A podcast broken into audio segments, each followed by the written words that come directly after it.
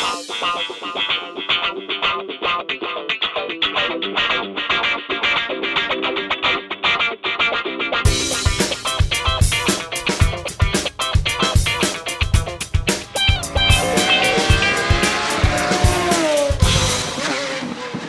e bentornati su Motorcast. Abbiamo sfondato il muro delle 30 puntate e già la volta scorsa per la verità, per cui magari dovevo guardare prima di fare questa introduzione, ma nessun problema. L'abbiamo sfondato lo- di più questa volta. L'abbiamo sfondato molto meglio e per l'occasione abbiamo degli ospiti speciali, cioè io, Luca, Io, Matteo. E io, Alberto, è lo specialerrimo proprio.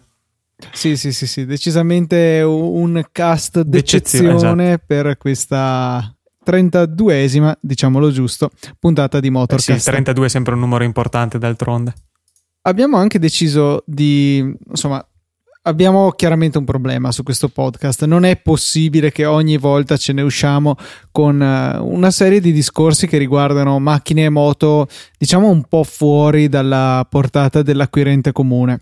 Per cui eh, dopo 32 puntate ci pareva giusto dare anche dei consigli per gli acquisti sensati. Insomma, eh, immagino che molti di voi se devono cambiare macchina, magari potrebbero essere interessati a un parere in più piuttosto che un parere in meno. Ed è per questo che abbiamo pensato di porre un limite di spesa al, al nostro consiglio per gli acquisti di questa sera. Limite di spesa che abbiamo posto a 2,4 milioni di euro. e, e il nostro consiglio per rimanere sotto quella cifra è la nuova Bugatti Chiron, si dice così. Non, non ho idea, non so il francese. Ma nel video di presentazione dicono Chiron. E, e allora Chiron sia. No, cioè è comunque adatta, insomma, anche per fare la spesa è molto pratica. Sì, sì, no, è una scelta oculata poi anche perché tenendo conto del budget, insomma, cioè, abbiamo dovuto rinunciare a certe cose, abbiamo dovuto rinunciare a certi modelli. Questo pensiamo che sia in assoluto per questo, nel suo rapporto qualità-prezzo e in termini assoluti in questo budget ristretto sia in assoluto la scelta migliore, ecco.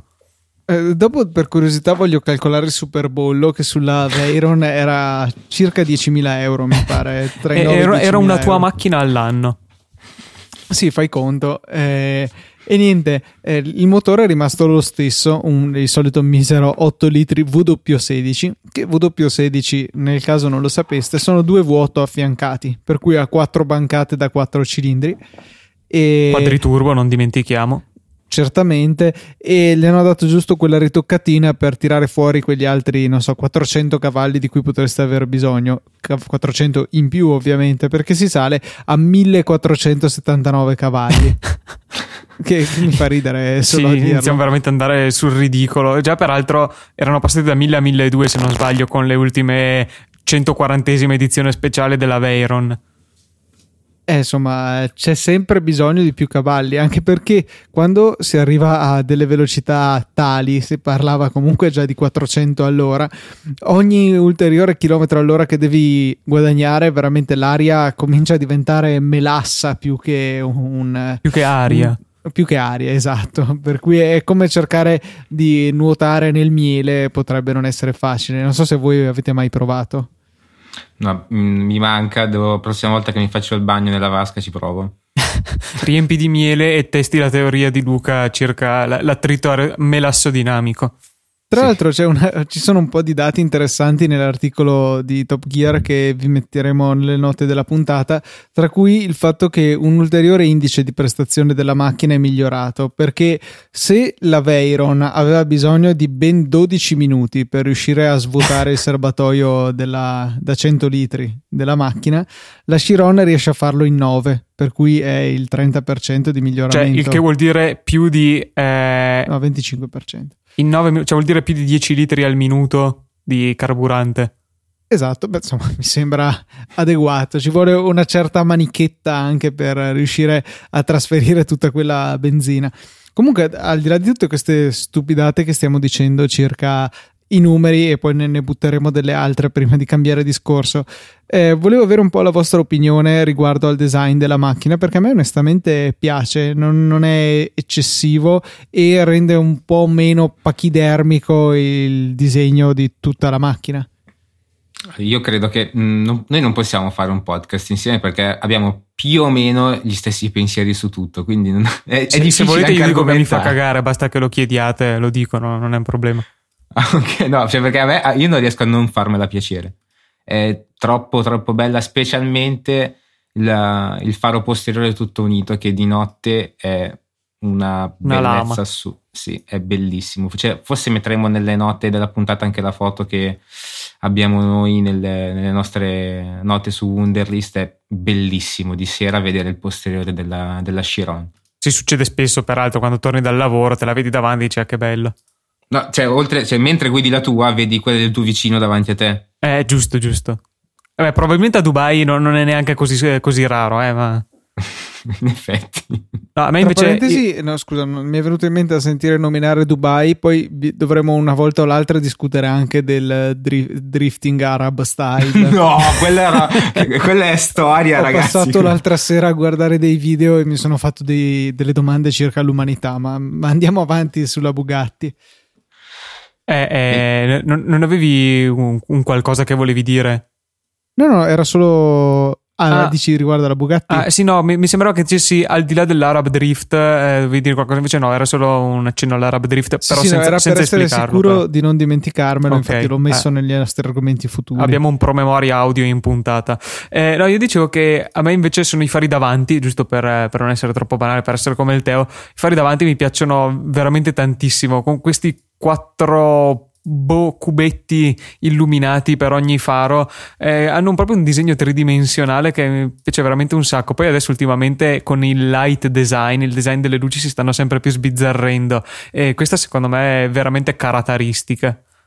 Sì, sembrano molto simili ai fari posteriori delle ultime Audi perché sono proprio, cioè mi pare proprio da quella forma lì, ovviamente, ovviamente ce ne sono quattro, ultra fighi come al solito, però gli interni di quest'auto riusciamo a vederli da qualche parte? Perché eh, vedo solamente so, sai, vedo nell'ultima fila di foto si vede la solita pacchianata di, di carbonio ovunque perché c'è quella bella pelle che dà soddisfazione già solo a vederla manca la poi... radica e qui già un po' il teo è un po' triste. eh, No, eh, infatti, infatti, sì, sono un pochino triste. Ecco, però andare a sostituire la radica con carbonio messo a caso ovunque è un'altra cosa che a me onestamente non piace. Devo dire che preferisco la radica rispetto al carbonio ovunque.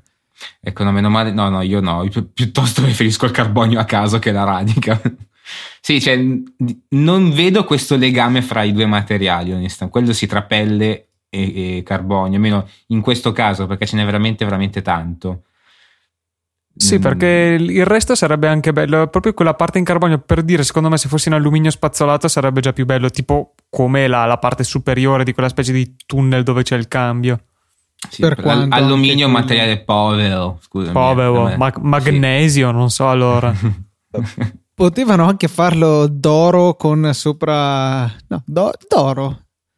Eh, se non fosse stato proprio sluccicante, magari ci poteva anche stare qualche finitura. No, non, non, fanno una cosa del genere così per ritornare sempre a Dubai, perché sennò dopo tolgono il lavoro ai carrozzieri di Dubai che devono riempire tutto d'oro. Quindi dicono: no, beh, lasciamogli il lavoro, non mettiamogli eh sì, giusto, che poi lo metteranno loro. Tra l'altro, sicuramente stavate guardando anche voi la foto fatta dalla portiera del guidatore. Guardate la successiva fatta da sopra sul retro. Sì. E come sembra che la macchina abbia due motori, data l'architettura del motore. Sì, sì, sì, sì, sì è vero. E peraltro, parlando del motore, stavo leggendo i dati circa la coppia. Che è la coppia massima, non trovo il dato circa la coppia massima quantitativamente, però vedo che è sviluppata da 2 a 6.000 giri. Cioè 6.000 giri penso che sia più o meno vicino al limitatore, quindi più o meno a qualsiasi regime sopra il minimo ha la coppia massima questo motore. Eh, stavo leggendo eh, altri dati, faranno 120 esemplari. Ehm, ah, no, 120 esemplari sono già stati venduti sui 500 che faranno e cioè, abbiamo giusto qualche dato ehm, un, riguardo al, all'acquirente tipo. In media, questi 120 acquirenti eh, hanno 64 macchine, 3 jet, 3 elicotteri, uno yacht. cioè, non so, sono delle cose candidarci che... all'acquisto, allora direi nettamente. Sì, sì. E in media fanno 2500 km all'anno con questa macchina. Beh, già sono tanti, però. Sì, non sono eh, neanche io... pochissimi, eh. Sì, sì, anche perché se fanno 64 macchine per 2500 km cioè, l'una, è dura è farli. sono 160.000 km all'anno. No, non, non li faranno. Passano la loro macchine. vita in giro tra- sulle loro 60 macchine. Ma no, è che li fanno guidare agli altri, quindi per quello che fanno così tanti chilometri. Dai, non puoi guidare tutte le macchine che hai, ce ne hai così tante. Si deve- c'è, c'è il duro lavoro di quello che viene assunto per guidare le macchine degli emiri. Io mi Eh, candido. Potrei Eh. candidarmi anch'io, in effetti. Eh, sarebbe interessante. Poi magari potrei fare BlaBlaCar per tornare a Verona al weekend. Da Dubai, sì, sì, mi sembra fattibile.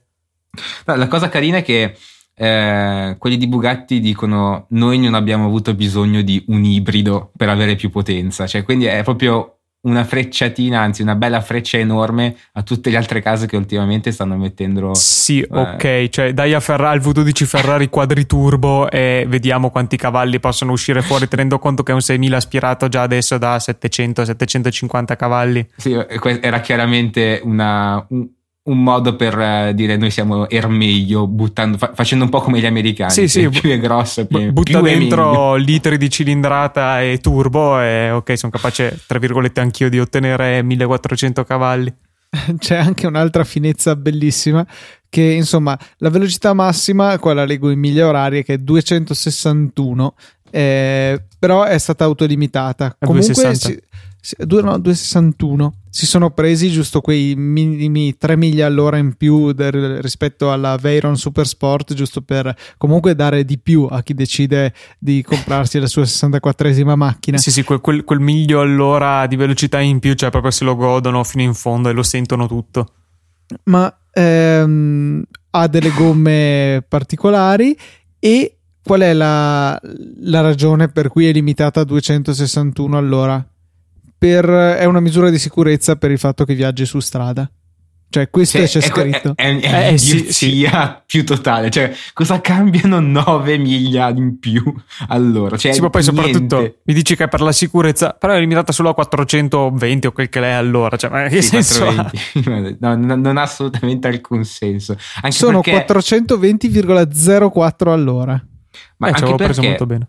Cioè, le uniche strade dove puoi guidarlo cosa sono? Le autostrade tedesche perché non hanno limiti, però in quelle autostrade devi dare, il, devi dare la distanza di sicurezza, cioè sono molto Sì, severi sulla distanza di sicurezza. Cosa sono? 7000 km, non è un chilometro. Qu- Quanti devono essere, scusami? Sì, cioè quando viaggi a 382,8 piedi al secondo devi veramente tenerne conto Perché piedi della al distanza secondo? di sicurezza. Beh, l'hai calcolato c'è scritto nell'articolo Ma- in piedi al no, secondo? no, immagino che lui abbia utilizzato qualcosa per fare il... Sì, con Spotlight che mi comunica che sono circa 226,8 nodi.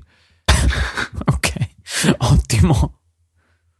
Bene, dai, eh, non so, visto che io adesso avrei fretta di finire questa puntata per andare al mio concessionario Bugatti di fiducia per... Ok, eh, quindi cerchiamo di andare un po' svelti nel prosieguo.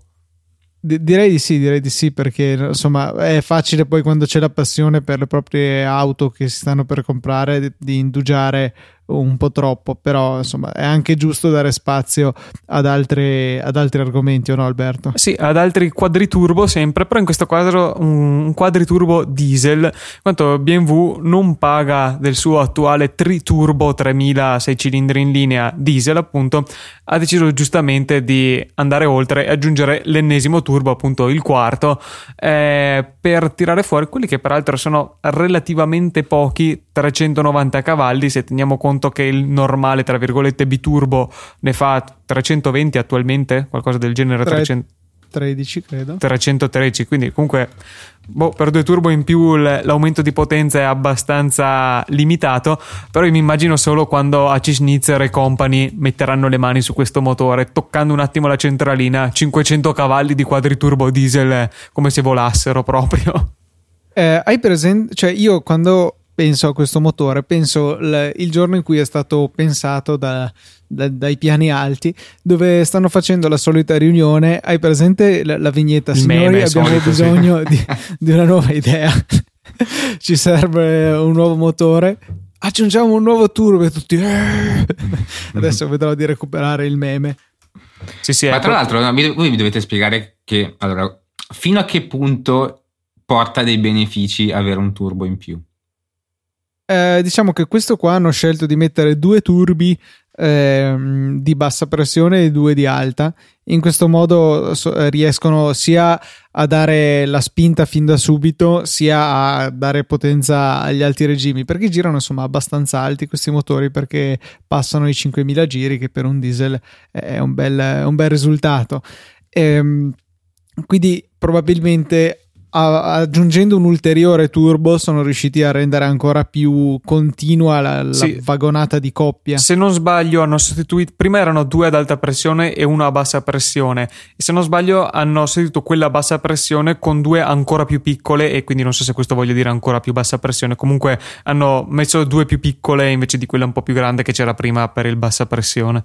Sì, per ridurre il turbo lag il più possibile, insomma, c'è probabilmente anche una funzione però cioè comunque nel senso non, non, è che se ne sentisse particolarmente la, no, la cioè, più che altro ah, quando è stato introdotto il biturbo cioè quella è stata l'innovazione cioè, molto più importante rispetto a questo. Cioè il biturbo appunto uno per le basse pressioni uno per le alte era qualcosa che in effetti sem- sembra quasi ovvio adesso però è, era stata veramente una, una grande innovazione. Sì. cioè quello che il, i difetti del turbo venivano mh, molto molto diminuiti così sì, BMW è stata la prima sul diesel a introdurlo appunto il biturbo, scelta che peraltro adesso è abbastanza penso che più o meno tutte le case abbiano il loro top diesel che, che sia biturbo eh, sia per quelli un po' più piccoli sui 2000 che quelli un po' più grandi sui 3000 per quanto mi pare che Opel eh, adesso abbiamo anche un 1600 biturbo diesel quindi penso che ulteriormente progredirà anche verso le cilindrate più piccole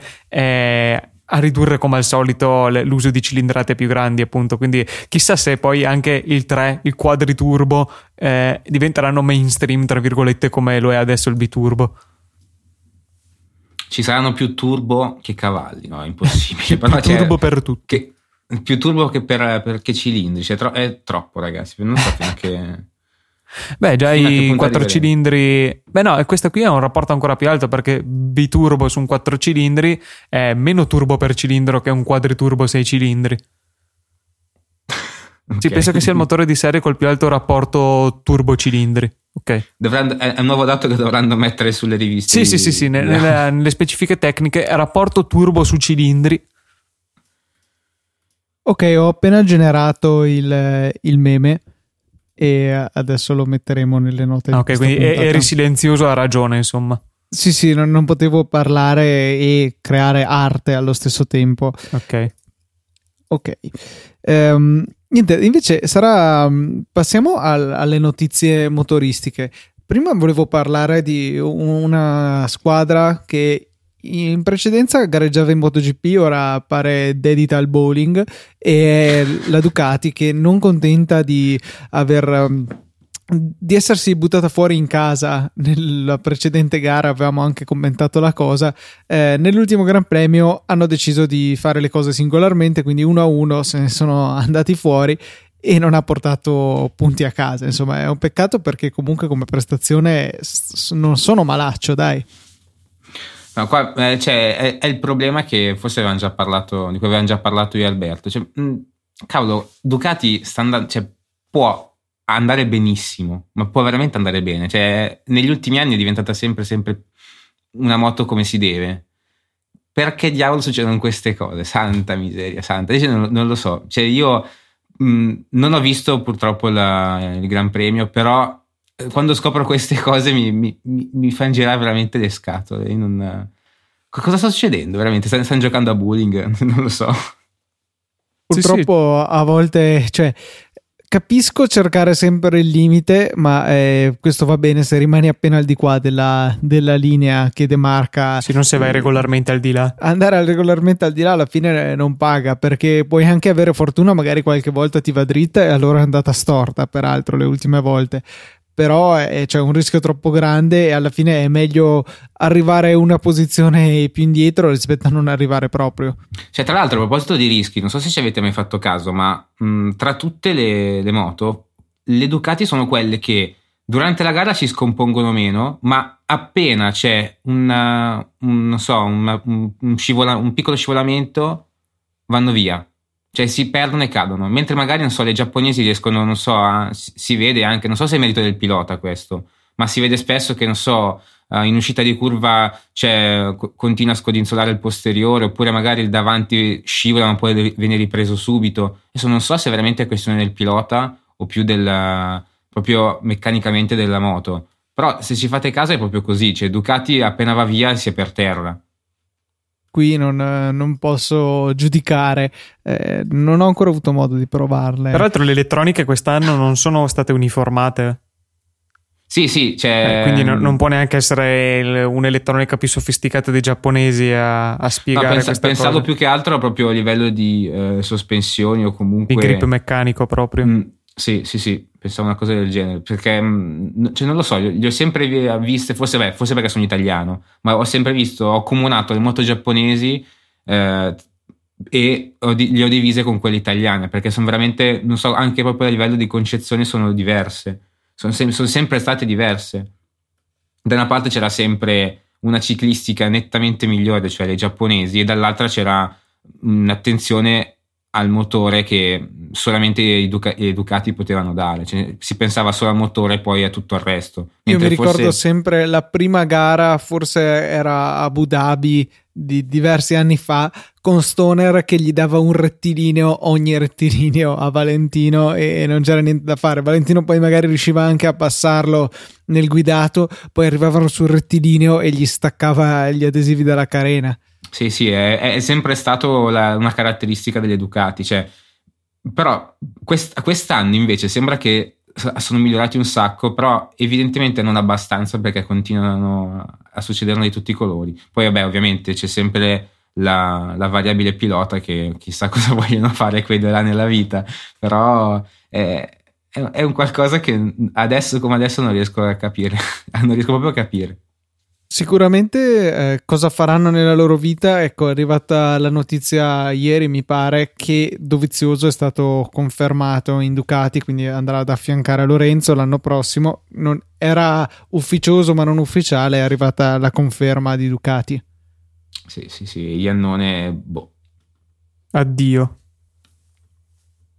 E niente, eh, a proposito di altri ehm, compagni di squadra che si stendono, questa volta non si sono stesi ma si sono incidentati ritirandosi.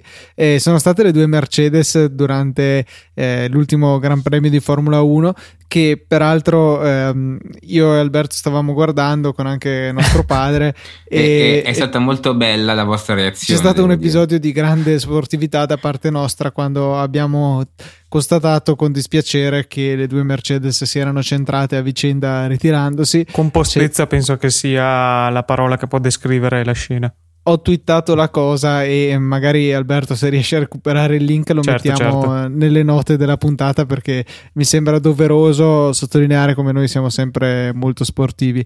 E eh, comunque tutto questo incidente tra le due Mercedes che si sono ritrovate a essere praticamente affiancate alla prima curva no no la, stato... la curva 5 comunque del primo giro.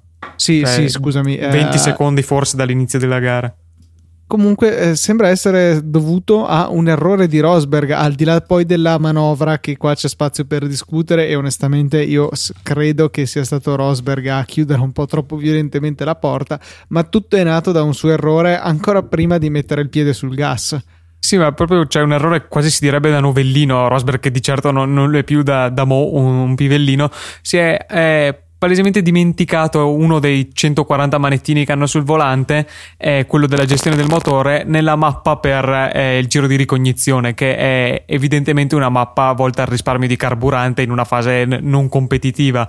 E la partenza, eh, da quel che ho capito, va, va, lo stesso perché comunque fanno le prove di partenza durante il giro di ricognizione anche per scaldare le gomme, eccetera. Solo che poi si è ritrovato dopo la seconda e terza curva che in pratica il motore non gli andava più. Eh, ho letto una cosa tipo 16 all'ora di differenza differenza eh, nella percorrenza di quella curva che è un'enormità per una Formula 1 infatti si vede anche a occhio che effettivamente gli prende terreno con una facilità spaventosa Hamilton da dietro eh, e quindi appunto mh, si è ritrovato con la macchina che non andava in curva, quell'altro gli arrivava da dietro e lui ha ben pensato di sbattersi sul lato, eh, chiudendo completamente la porta e obbligando Hamilton per evitare il contatto ad andare nell'erba e poi provocarlo lo stesso il contatto.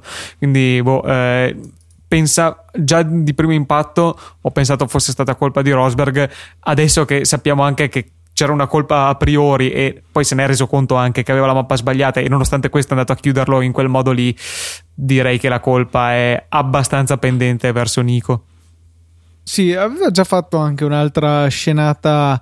Eh, un, aveva tirato fuori Hamilton, forse era Monte Carlo di qualche anno fa. E anche in quel caso alla fine avevo dato la colpa a lui, malgrado Hamilton non mi stia per niente simpatico e tendenzialmente preferisca Rosberg, ma poi puntualmente fa di queste scenette che eh, mi fanno eh, invece avere più simpatia per quell'altro, per quanto mi faccia piacere eh, ok, la sportività purtroppo l'ho tradita, che, che, la Ferrari abbia potuto un minimo avvantaggiarsi da questa loro uscita di scena ehm, in questa gara, ovviamente. Eh, però ecco, tendevo a prendere le difese di Hamilton. Ma tornando coi piedi nel, sull'asfalto stradale, diciamo, abbandonando l'ambito corse, torniamo a un argomento che eh, penso sia la boh, quinta, sesta volta che ne parliamo in Motorcast. Torniamo a parlare della Giulia, per chi di voi fosse stato un po' col batticuore che era un po' troppo che non ne parlavamo, ecco, ci torniamo prontamente. Eh, prima segnaliamo la mail di Filippo che ci segnala la notizia, probabilmente l'avrete vista non so se ne hanno parlato anche i telegiornali, comunque sui giornali sicuramente, eh, dei carabinieri di Milano che da qualche giorno hanno in dotazione una Giulia quadrifoglio verde e confermiamo che eh, la livrea dei carabinieri è sempre fighissima su qualsiasi macchina. Sì, assolutamente. Troppo, troppo, bella, tanto che quasi quasi cioè, mi viene da, da, da farmi fermare. Sì, no, da farmi fermare, da arruolarmi non esageriamo. Posso dirti che mi sembra una cattiva idea farti fermare solo per ammirare la livrea? Vabbè, ma basta dirgli voglio fare una foto, non è che per forza devo fare qualcosa per farmi fermare. Mm, mm, non lo so, magari poi ti, ti, ti sfidano.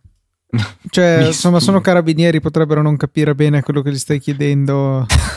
Questa, queste sono tutte no, dai, poverini. Crudeltà, non so perché, cioè, ogni tanto lo capisci perché si meritano questo, eh, questa nomea che hanno, altre volte invece sono incolpevoli. Sì, no, cioè boh, più che altro ci sarà questa netta differenza rispetto alla polizia come indi- carabinieri rispetto ai poliziotti. Dovremmo fare un'analisi storica. Ciao Darwin, polizia contro carabinieri. Eh, eh, eh, ottima idea, ottima idea. Si dovrebbe promuovere la cosa. Ehm, la Giulia, peraltro, questo fine settimana passato, credo, sì, è stato le, mm, il periodo di prova, hanno fatto l'evento di prova per i giornalisti, quindi pian pianino adesso iniziano a uscire i primi pezzi su internet eh, aspettando poi le versioni cartacee delle varie riviste. Eh, c'è una video preview della prova di Top Gear Italia che ha qualche ripresa carina della Giulia e c'è anche qualche articolo eh, circa le versioni normali. La cosa che sono che immediatamente sono andato a cercare in queste riviste, eh, in queste prove, e di cui anche ne avevamo parlato, è la qualità degli interni. E eh, udite udite, sembra che ce l'abbiamo fatta, dicono che la qualità è al pari delle tedesche. Era ora, era ora come era ora che riproducessero una macchina eh, degna di, di, competere insomma con le altre. Le precedenti alfa potevano avere tanti pregi ma non credo che si potessero definire a livello delle loro concorrenti dirette. No no assolutamente. Cioè, gli, gli, interni per quanto mi, mi, potesse piacere un alfa dal, dall'esterno gli interni erano sempre qualcosa che dovevi non guardare. Un po' come non so se mh, forse era proprio con Alberto che abbiamo visto gli interni della 4C forse al Motor Show. Eravamo con me all'Expo No, vabbè, non eh, ci interessa di te. Se... Io e te all'Expo eravamo quella sera. No, ma che secondo me l'abbiamo visto quando c'era L'abbiamo vista anche all'EICMA. Ecco, all'EICMA l'abbiamo vista. Vabbè, forse l'abbiamo vista dovunque sta 4C. Essere. E in effetti sì, cioè, nel senso è fantastico. Vabbè. vabbè. non si sa, l'abbiamo vista, l'abbiamo vista tutte e tre. di protagonismo di Luke.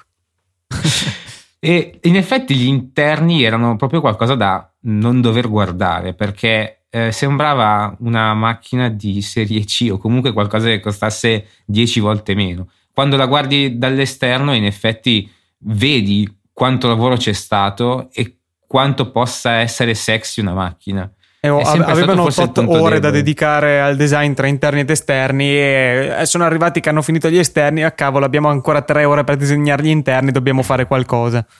Sì, esatto, esatto. E poi eh, non lo so perché hanno sempre avuto questa tendenza a trascurare gli interni. Ma Questo... penso anche costi, cioè disegnare una macchina bella perché l'Alfa bene o male anche le ultime trazioni anteriori da vent'anni a questa parte comunque esteticamente non si può dire che fossero brutte disegnare la macchina in sé non costa tantissimo avere materiali di qualità accoppiamenti fatti bene qualità costruttiva elevata quello invece costa nettamente sì, sì, sì, quello sì c'è da dire che è vero, però comunque la 4C non è che costa così poco alla fine. Eh? No. Là hanno usato dappertutto la, la, scusa della leggerezza e quindi non potevano sprecare chili in, in orpelli estetici. E sì, allora usiamo la peggior plastica che esiste. Sì, anche perché c'è una plastica morbida pesa come una plastica dura. Ma...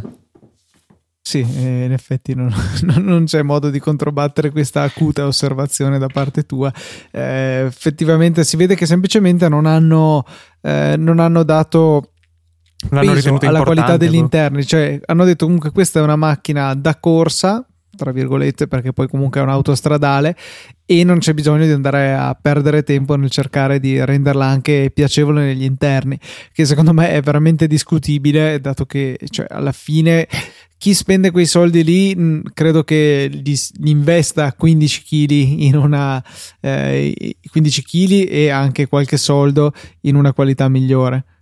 Sì, sì, assolutamente. Comunque era un passo assolutamente che mh, mm, con la Giulia bisognava fare, cioè non, non potevano uh, far uscire un'auto che, che secondo me comunque cambierà la storia dal punto di vista di quello che è l'alfa con degli interni schifosi. Cioè no, secondo me lo fare. sapevano benissimo anche loro. Cioè, ne, ne erano sì. coscienti, secondo me, che non erano assolutamente a livello e, e, hanno pensato, non so, magari un tutto per tutto o qualcosa del genere, ma questa macchina è stata veramente una svolta forte per Alfa Romeo, non come la 156, 159, eccetera, eccetera, che belle macchine, quel che vuoi, ma erano un po' la solita minestra di Alfa Romeo, non la vera Alfa Romeo. Io sono curioso di sapere cosa possa dire Jeremy sulla, sulla Giulia. Sono proprio curioso. Faranno la solita scenetta del, del salvadanaio, dei cliché sugli certo. italiani. Sì, sì, vero, Ma vero. penso che sia abbastanza sicuro che la, la, proveranno insomma nella loro nuova serie. Sono sempre stati molto appassionati di Alfa, anche quando erano quelle non vere, se vogliamo dire così. Quindi penso che direi un 9 su 10 sicuramente ci sarà un servizio sulla Giulia Quadrifoglio Verde. Tra l'altro io sto guardando le foto e non riesco a non farmela piacere. Cioè, era da un po' che non, che non, la guardavo, anche se ne parliamo spesso. Era un po' in crisi d'astinenza, cioè non, non va sì. bene non guardarla per più no. di qualche giorno. Cioè, tra l'altro le foto di quattro ruote sono fantastiche e veramente non c'è un... È troppo bella, ragazzi. Quando è che ne compriamo una a testa? A me forse la vista che piace di più è il profilo. Ha veramente sì. una bella linea. Mi piace un sacco la, la spigolatura del, del, portellone, quasi a fare a mo' di spoiler. Ha veramente, veramente un bel profilo. Mm-mm. E credo che sia questo fine settimana che viene 28 e 29, no, forse è quello dopo, eh, il porte aperte nelle concessionarie quando finalmente tutti noi poveri umani potremo vederla, salirci e provarla. Quindi anche quella è una data che aspetto abbastanza, sono veramente curioso di poterla vedere dal vivo perché eh, poi ecco. le recensioni sono quello che sono, ma vederla dal vivo di persona è sicuramente un'altra cosa. Sì, sì, sì, sicuramente. Cioè, infatti, quando l'ho, l'ho vista io dal vivo, quello che mi sembravano dei fari piccolissimi nei confronti all'auto in sé, è proprio alla, alla fine ho dovuto cambiare idea perché. È l'auto che è grandissima. certo. Diciamo che non si vedevano neanche questo, questo, difetto che avevo visto poi ne, nelle, nelle foto. Ma invece se cerchi una vista che è brutta, anche se non è una vista vera, eh, non so se hai visto la foto del rendering della Giulia versione pick up. No, ecco, quella. È, io, tra l'altro, all'inizio pensavo che uh, a voi piacesse una roba del genere. Perché, Ma no, perché? È una cosa, non lo so, me la sono trovata nel, nelle note e ho detto, boh. È proprio brutta, cavolo. No, no, no, ok, ok. Sì, quella in effetti è veramente, veramente brutta. Da gara, il pick up quadrifoglio verde, come la Holden, non so cosa, eh, quelle che hanno in Australia. Monaro, no, la Monaro è la eh. berlina, vabbè, non so, le, quella su base Monaro, il pick up. Sì, cioè, forse hanno fatto una puntata Top Gear Australia, può darsi, non lo so. Ho, ho visto dei pick up da gara, in effetti. Beh, sì, cioè, sì, cioè, cose boh, utilissime. Qualcosa che, ma neanche in Australia sanno che cosa farci di quelle robe qua. Sì, ma non so, gli australiani mi danno l'idea tipo della versione ancora più grezza degli americani, cioè tipo gli agricoltori eh, degli americani. Non... Sì, sì, sì, si vede che i più buzzurri degli sì, americani. Sì, la versione proprio boara, buzzurra degli americani.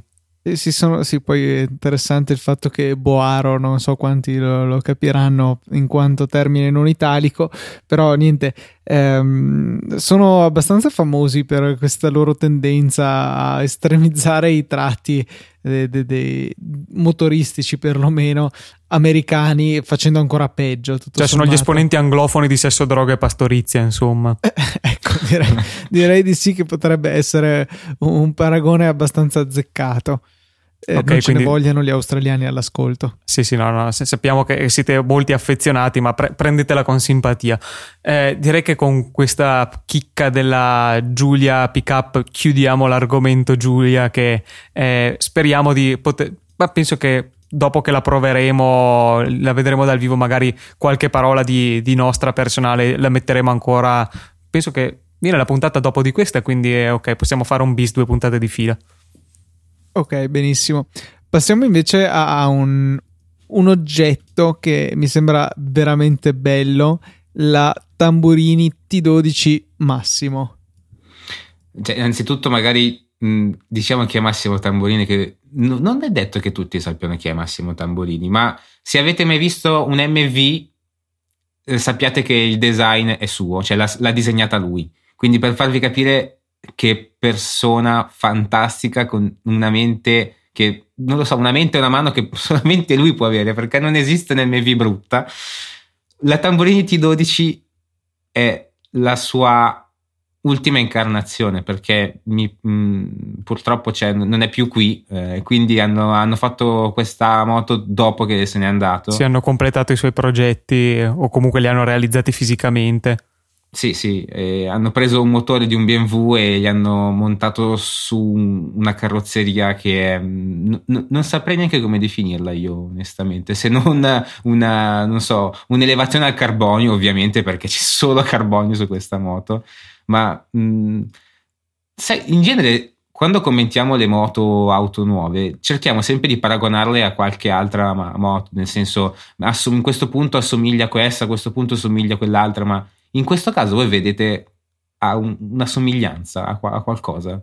No, è, è, veramente molto molto originale, ma penso che, da, cioè, penso che possiamo definirlo un maestro come lui, n- non ci si poteva aspettare nient'altro. Eh, cioè io penso di averlo già detto in Motorcast, quanto mi sconvolge il fatto che l'MV, la, quella prima diciamo de- della resurrezione, la F4, sì, quella, la, quella moderna diciamo, la prima delle MV moderne, come mi sconvolge pensare a quanti anni abbia. Cioè, s- sembra una moto ancora più o meno moderna, ma se si vanno a vedere a le giapponesi. Se si vanno a vedere le, le, giapponesi dell'epoca, cioè, veramente ti rendi conto di quanti anni ha e di cos'era il design motociclistico all'epoca e di cosa ha rappresentato per il design motociclistico. Era veramente un, una moto nuova, moderna, in un panorama dell'epoca che erano moto, moto di vent'anni fa.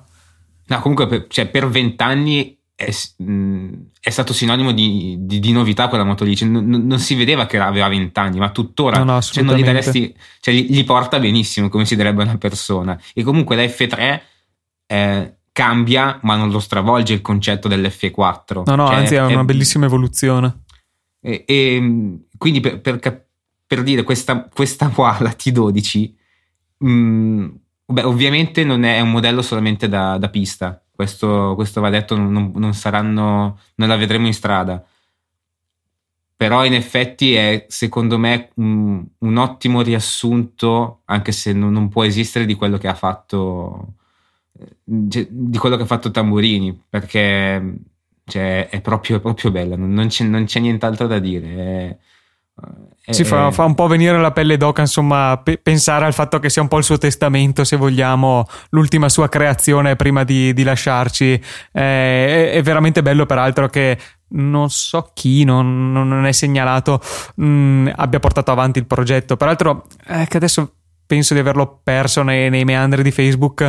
Avevo visto una, una, foto postata dalla nipote di Tamburini, sì, sì, una sì, foto di Tamburini che è mm, maneggiava mm, il, non so cosa sia la sostanza, quella specie di terracotta che usano i designer per plasmare le, le forme delle carrozzerie, con una bella descrizione veramente commovente di, di questa foto, tutta l'ammirazione della nipote per, per il nonno e come non invidiare avere come nonno Massimo Tamburini, insomma, un, una bella cosa veramente. Sì, ecco, mi, mi ricordo questa, questa frase dove diceva come la nonna a un certo punto si arrabbiava perché chiamando il nonno dicendo che era, si, si freddava la pasta mentre lui era ancora nel suo ufficio a lavorare la creta per, per, i nuovi modelli. Del, per, sì, c'è da proprio l'idea, secondo qualcosa. me, de, de, dell'artigiano e de, della passione per il proprio lavoro, ben lontana da, non so, dagli studi di design fighetti asettici che, che possono partorire le, le, macchine o le moto eh, mainstream, diciamo, per il mercato di massa. Sì, sì, cioè, assolutamente. È proprio, è, è proprio, l'immagine che mi ha dato, la stessa che, che hai detto tu adesso. E come sempre di queste foto, come anche era della Chiron, non, non ce n'è una di risoluzione decente da potersela mettere eventualmente come sfondo. No, più che altro non ce n'è una dove si, si vede veramente in toto la moto eh, eh. benissimo, perché sì, è bella, si vede, ma propriamente cioè, cioè, ce, danno, ce, la danno col contagocce. Sì, ci vorrebbe si... un bel servizio fotografico. Teo, proponiti per favore e, sì, provvedi. Certo. Infatti, Manda una mail se vuoi da motorcast.easypodcast.it. Sì, se vuoi darti un certo tono, anche, usa la mail no? istituzionale. Sì, sì. Molto più autorevole di Matteo.arone. Eh, eh. Se vuoi, visto che ho ancora il dominio del mio primo sito, ti posso fare la mail che ho tuttoeniente.net se desideri darti un aspetto così ancora più formale. Ah, ok, va bene.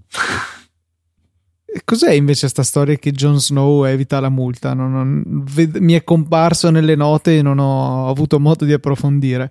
Vabbè, eh... qua stiamo, stiamo, degenerando perché l'altra volta dicevamo che tu stavi guardando l'isola dei famosi, adesso si parla a qualcosa di un po' più autorevole, vabbè, ma sempre di qualcosa che c'entra poco con i motori. Si c'entra molto tangenzialmente con i motori, ma molto tangenzialmente. Sì, perché qua di, del trono di spade che io onestamente qua adesso mi odieranno tutti, ma non ho mai visto e onestamente non Siamo non in due, siamo in due, Teo. Ah, ok, cioè non ho neanche intenzione di vederlo, però vabbè, di, spiegaci bene che cosa, cosa è successo. Allora, in pratica, eh, voi due poveri ignoranti dovete sapere che più o meno tutto il mondo è, è, rimasto sconvolto alla fine della scorsa stagione. Penso di poterlo dire perché non penso ci sia molta gente che guarda Game of Thrones che ormai non, non abbia raggiunto quel punto. Ok, uh, attenzione, se, sta, se, siete dei fanatici di Game of Thrones e non avete per qualche ragione visto quella parte, saltate avanti di 30 secondi. Hai 30 secondi, Alberto. Ok, eh, person- uno dei personaggi, se non il personaggio chiave della storia, muore.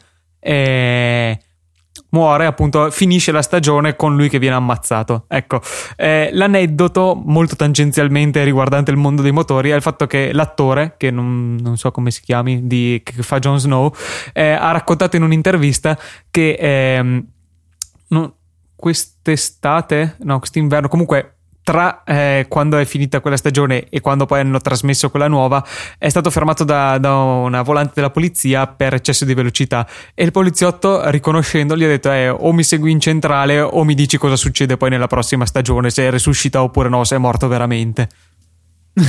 e quindi, e quindi si è evitato una multa.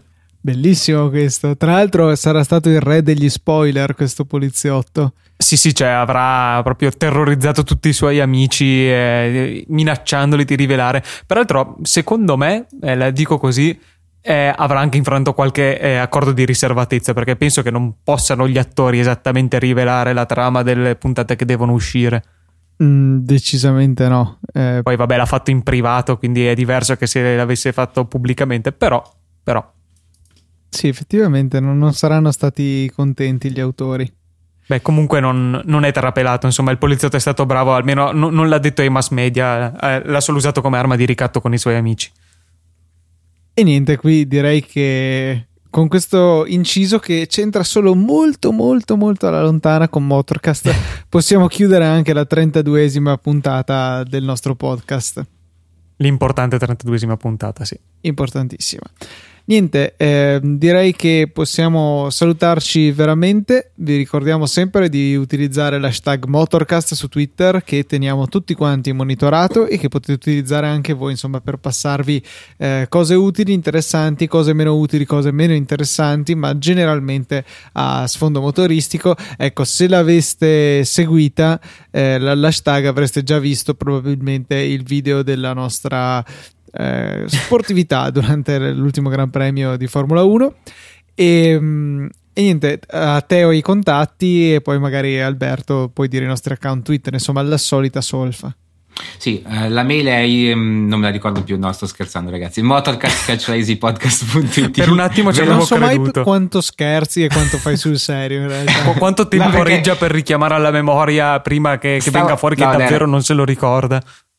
Eh, sta- Stavo facendo una cosina col mio bellissimo computer che è andato un attimo in crisi, quindi sono, sono leggermente scusato. Però adesso diciamo che lascio la parola ad Alberto per i contatti di Twitter. Eh, se ci voleste contattare su Twitter invece ci trovate ai nostri account personali at lucatnt, at teobiondo91 e at albiz94 oltre al già menzionato hashtag motorcast. Questo è veramente tutto. Niente, vi ricordiamo solo che essendo sul network Easy Podcast potete farvi un giro intorno, vedere gli altri podcast che vi piacciono.